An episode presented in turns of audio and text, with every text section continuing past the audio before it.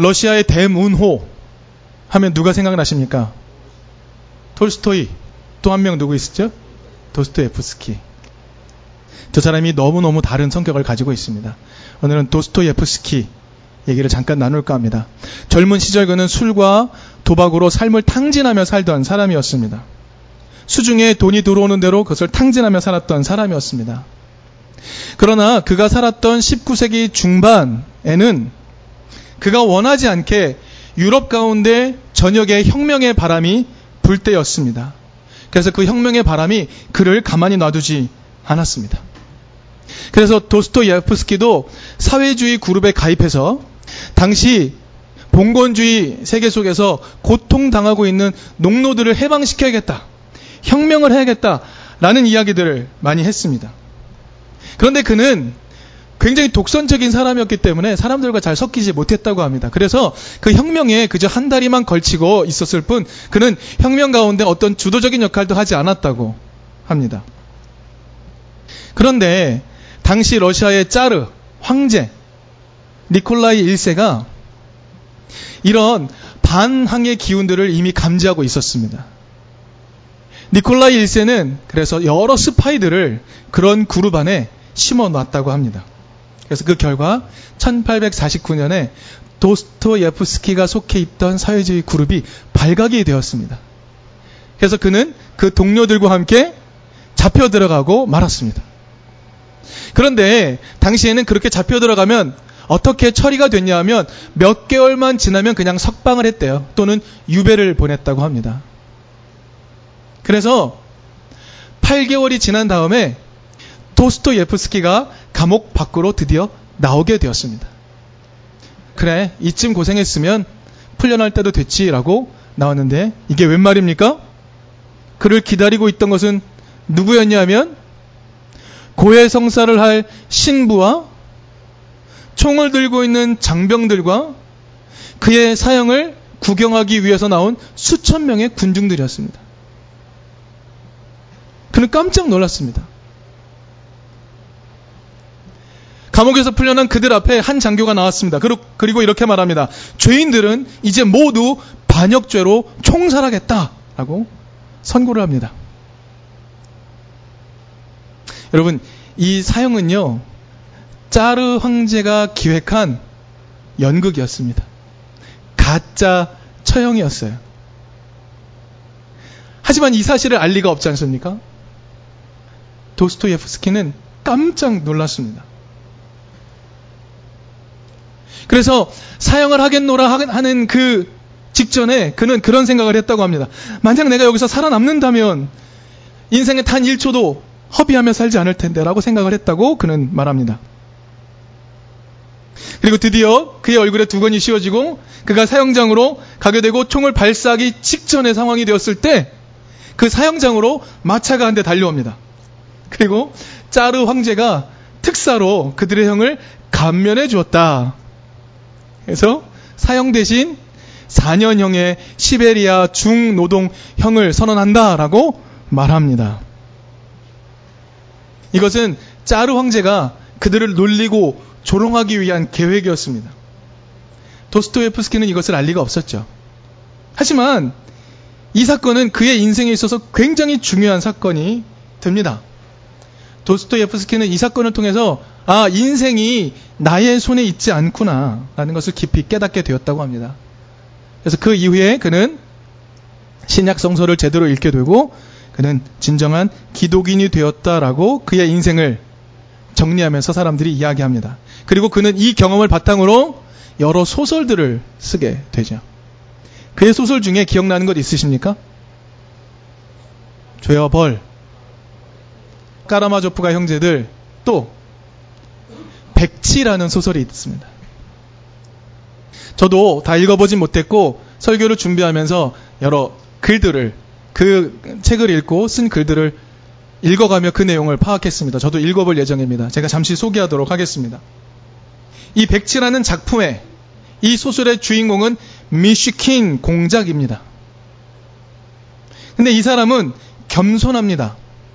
그리고 인간에 대해 끝없는 믿음을 가지고 있습니다.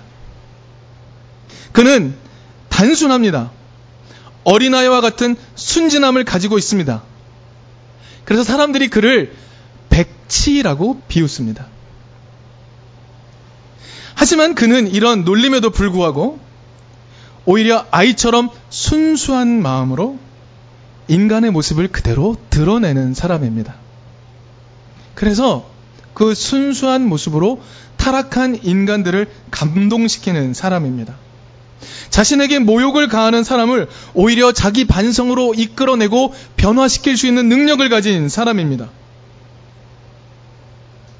그런데 그는 그가 가지고 있는 이런 인간에 대한 신뢰, 그가 가지고 있는 인간에 대한 이런 사랑은 늘 배반을 당합니다. 미시킨 공작은 그것을 압니다. 자기가 순전한 마음으로 세상을 대해도 세상은 자기를 계속해서 배반한다는 것을 그는 압니다. 그럼에도 미시킨 공작은 언제나 이렇게 말합니다. 제가 이 표현 때문에 이 소설을 알게 됐는데요. 아름다움이 세상을 구원할 것이다. 아름다움이 세상을 구원할 것이다.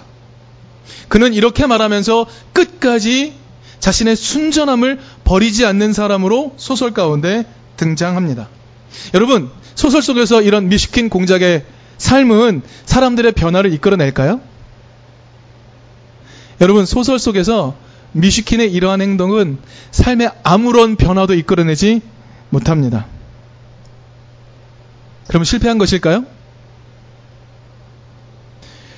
도스토예프스키는 뮤시킨 공작을 통해서 아름다움을 이야기합니다. 여러분, 이 아름다움은 외면의 아름다움이 아니라는 것을 우리는 바로 알 수 있습니다. 내면의 아름다움을 말합니다. 선한 정신을 말합니다. 내면의 아름다운 그 선한 정신이 세상을 구원할 것이다라고 그는 외치고 있는 겁니다. 그런 아름다움이 결국에는 세상을 구원할 것인다라고 말하고 있습니다. 여러분, 이 소설에서 뮤시킨 공작의 모습은 실패한 것처럼 보입니다. 그리고 많은 사람들이 이 뮤시킨 공작의 모습 속에서 예수의 모습을 발견하게 됩니다. 여러분, 여기서 우리는 도스토예프스키가 말하는 세상을 구원하는 그 아름다움, 이 아름다움을 신앙적인 용어로 좀 대체해 볼 필요가 있겠습니다. 여러분, 뭐라고 말할 수 있을까요? 아름다움, 신앙적 용어로 대체해 보면 무엇이 될까? 그것은 자신의 의지로 사랑을 선택하는 것. 어떠한 상황에서도 사랑을 선택하는 것. 인간에 대한 신뢰를 잃지 않고 순전한 마음으로 끊임없이 사랑을 선택하는 것. 그것이 아름다움. 도스토예프스키가 말하는 아름다움이라고 할 수 있겠습니다. 아무리 바보라고 놀림을 당하더라도 사랑을 포기하지 않는 것. 아무리 조롱을 당하더라도 세상을 향한 순전한 시각을 버리지 않는 것. 그것이 작가가 말하는 아름다움일 것입니다. 그리고 결국 그것이 세상을 구원하리라 라는 것이 도스토예프스키가 우리에게 알려주는 지혜이며 깨달음입니다. 여러분 기억하시겠지만 한 달 전에 우리는 예수님의 십자가에 대해서 새롭게 이해해야 된다라는 말씀을 나눴습니다. 여러분 십자가는요 우리의 수치를 덮어주시는 하나님의 바보 같은 자기 희생적 사랑이다. 라는 것을 확인했습니다. 십자가는 우리를 향한 폭력을 예수께 대신 갚은 것, 그것이 아니라 오히려 우리의 수치스러운 죄악을 극복하시기 위해 하나님이 참으시는 고통이라고 나눴습니다. 여러분, 수치를 씻어내는 것은 형벌이 아닙니다. 수치를 씻어내는 것은 사랑입니다. 그것이 십자가라고 우리가 나눴습니다. 그리고 오늘 우리는 오늘 본문의 말씀을 통해 그 생각을 좀 더 넓히고자 합니다.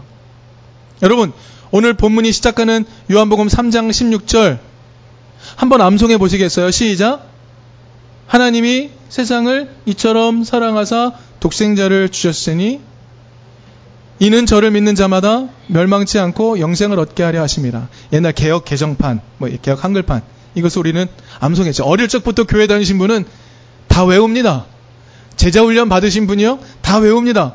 제일 중요한 것이라고 우리는 듣고 외웠습니다.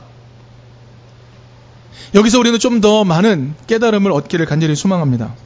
여러분, 이 구절은요, 예수님이 니고데모와 나눈 대화의 과정에서 등장하는 말입니다. 여러분, 니고데모는 누군가요? 3장 1절 한번 찾아보겠습니까? 요한복음 3장 1절의 말씀 함께 읽겠습니다. 시작. 바리세파 사람 가운데 니고데모라는 사람이 있었다. 그는 유다 사람의 한 지도자였다라고 말합니다. 요한복음 3장 1절에 알려주는 니고데모는 대단한 사람입니다. 바리세파를 대표해서 유대인들의 최고 법원 역할을 하는 산해드린 공의회 회원임을 알려줍니다. 거기에 속한 유대 지도자라는 것이죠. 여러분 산해드린 공의회는요 대제사장을 필두로 제사장 그룹, 사두개인, 서기관들 그리고 바리새인들이 모여서 법원 역할을 하는 곳입니다. 그 가운데 니고데모는요 바리새인으로서 서기관 역할을 하며 공의회 안에 들어가 있는 인물입니다. 약 70명으로 구성된 사내들인 공의회 의원 가운데 한 명입니다. 대단한 사람이겠죠. 이 사람은 성경에 대한 지식이 대단한 사람일 것입니다. 유대교에 대한 깨달음이 깊은 사람일 것입니다. 수많은 바리새인들이 널려 있지만 그 가운데서도 유대 지도자 중 공의회 의원으로 선발될 만큼 그는 지식이 굉장히 많았던 사람일 것입니다. 여러분, 니고데모는요, 똑똑한 사람이었어요.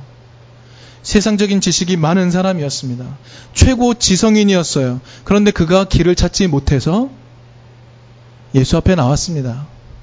그리고 자신이 갖고 있는 이 질문을 물어보지 못해서 예수께 엉뚱한 질문으로 나왔던 사람입니다. 선생님, 선생님은 참 대단하신 분입니다. 하나님이 보내지 않으셨으면 선생님과 같은 일 할 수 없지요. 라고 말을 꺼냅니다. 그런데 예수님이 곧바로 말씀하십니다. 하나님의 나라는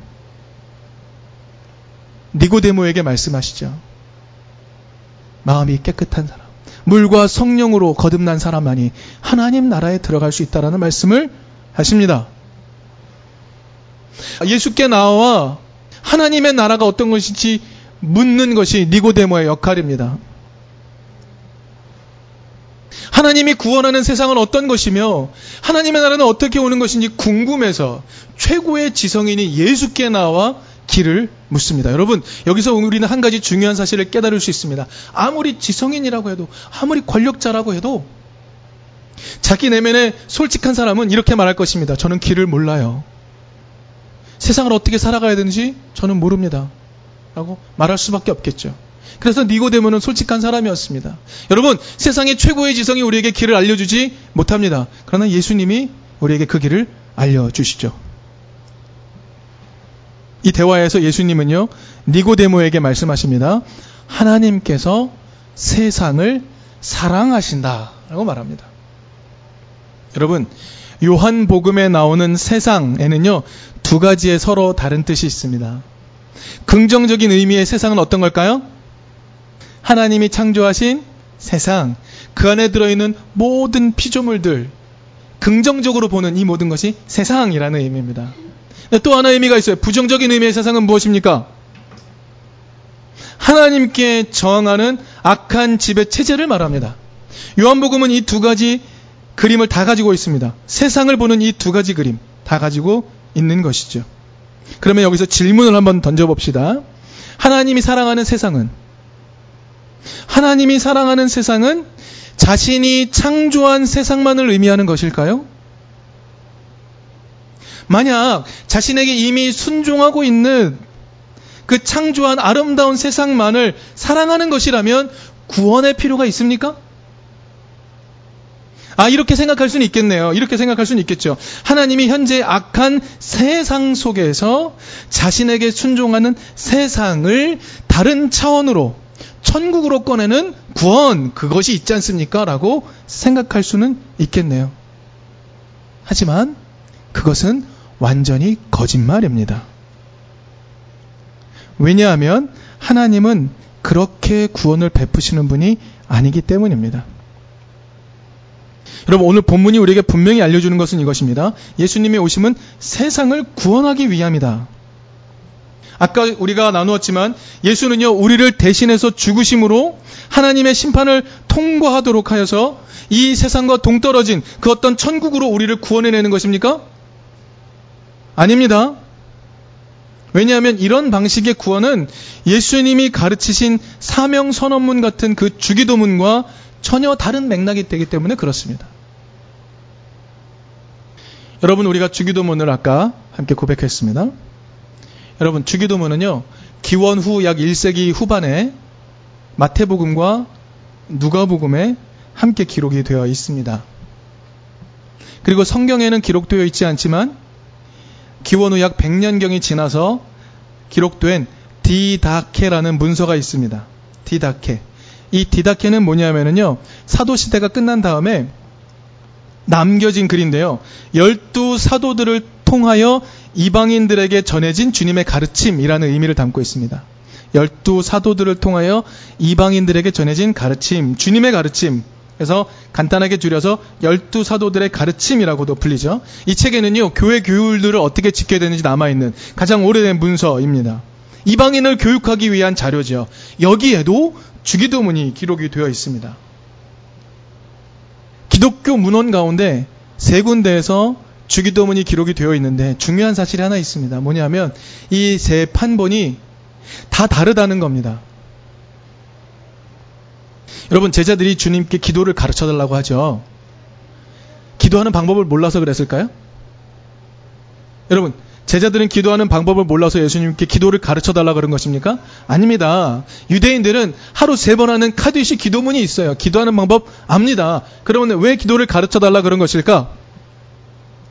여러분 당시에요. 많은 사람들을 이끌던 제야의 지도자들, 세례 요한과 같은 지도자들은요. 모두 자신이 펼치고자 하는 세상이 어떤 세상인지를 말하는 선언문 같은 게 있었습니다. 그것이 그 공동체의 공동 기도문이었어요.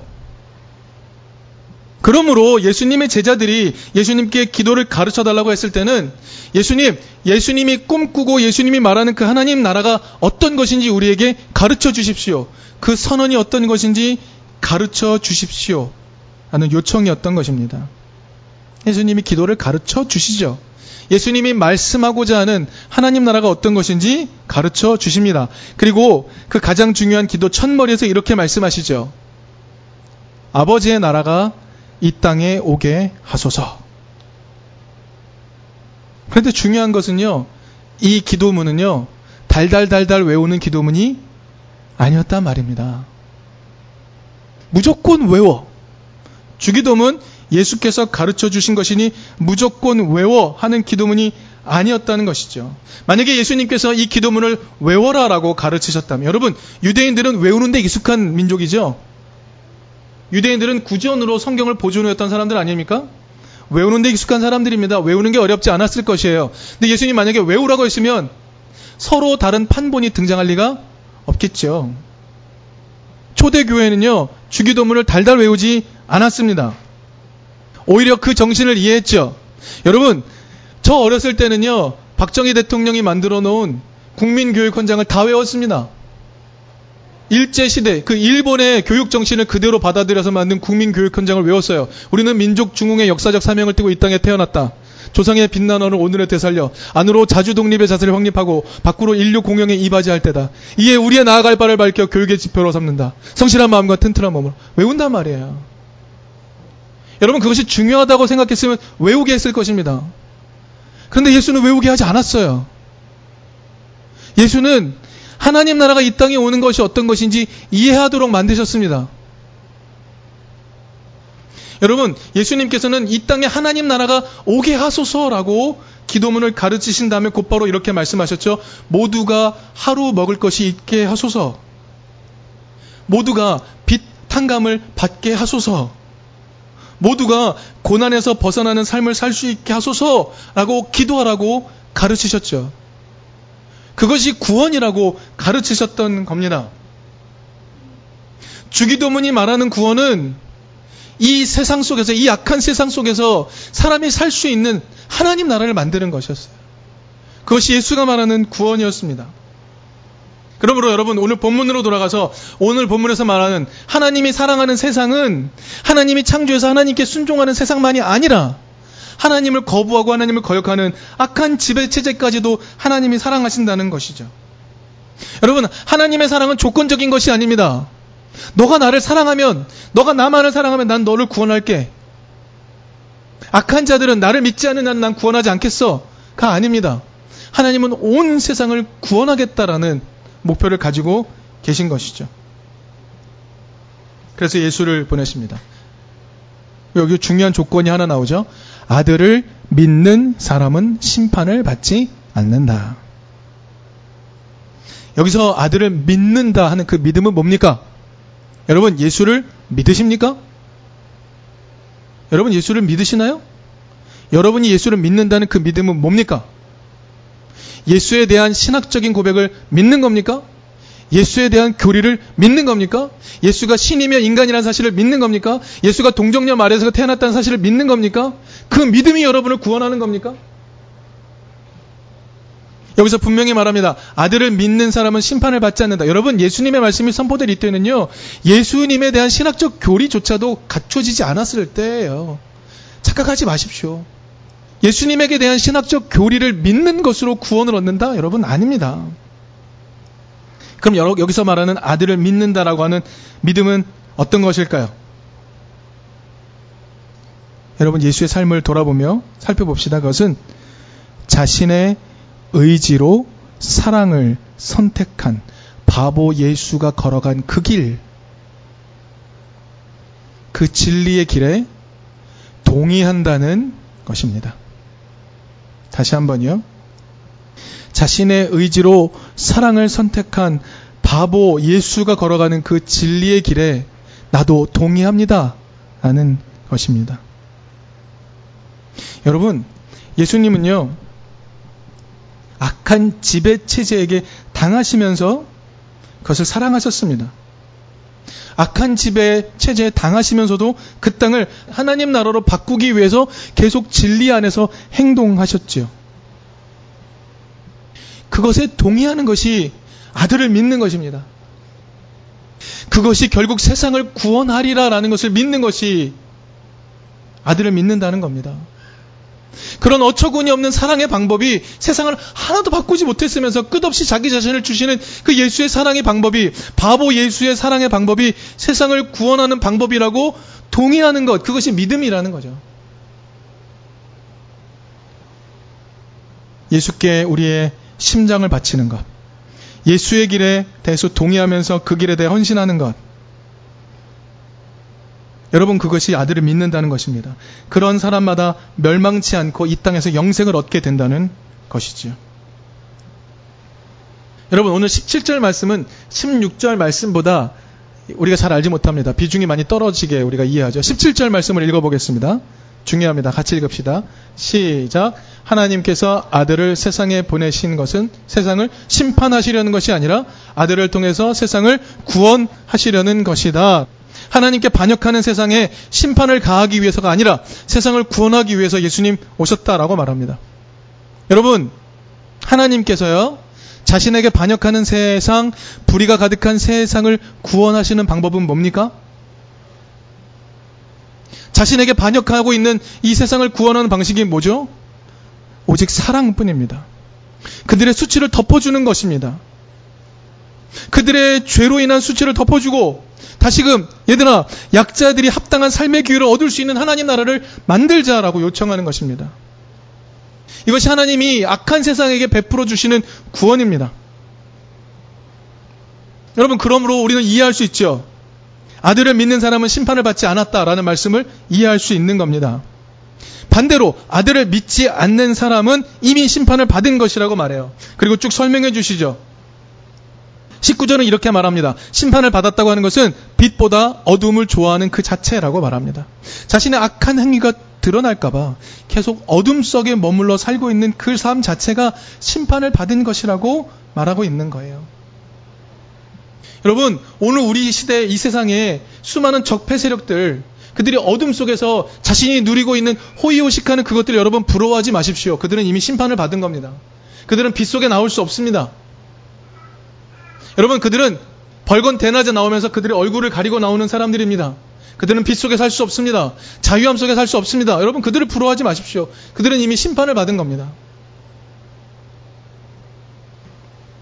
여러분, 그러나 진리를 행하는 사람은 자기 행위가 하나님 안에서 이루어진 것을 드러내는 것이라고 말합니다.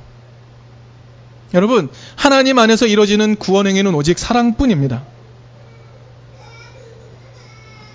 여러분, 그러므로 어둠 속에서 악을 행하는 이들을 빛으로 이끌어내어 하나님 나라로 들어오는 방법은 무엇입니까? 뮤시킨 공작이 하고 있는 바보 같은 사랑뿐입니다.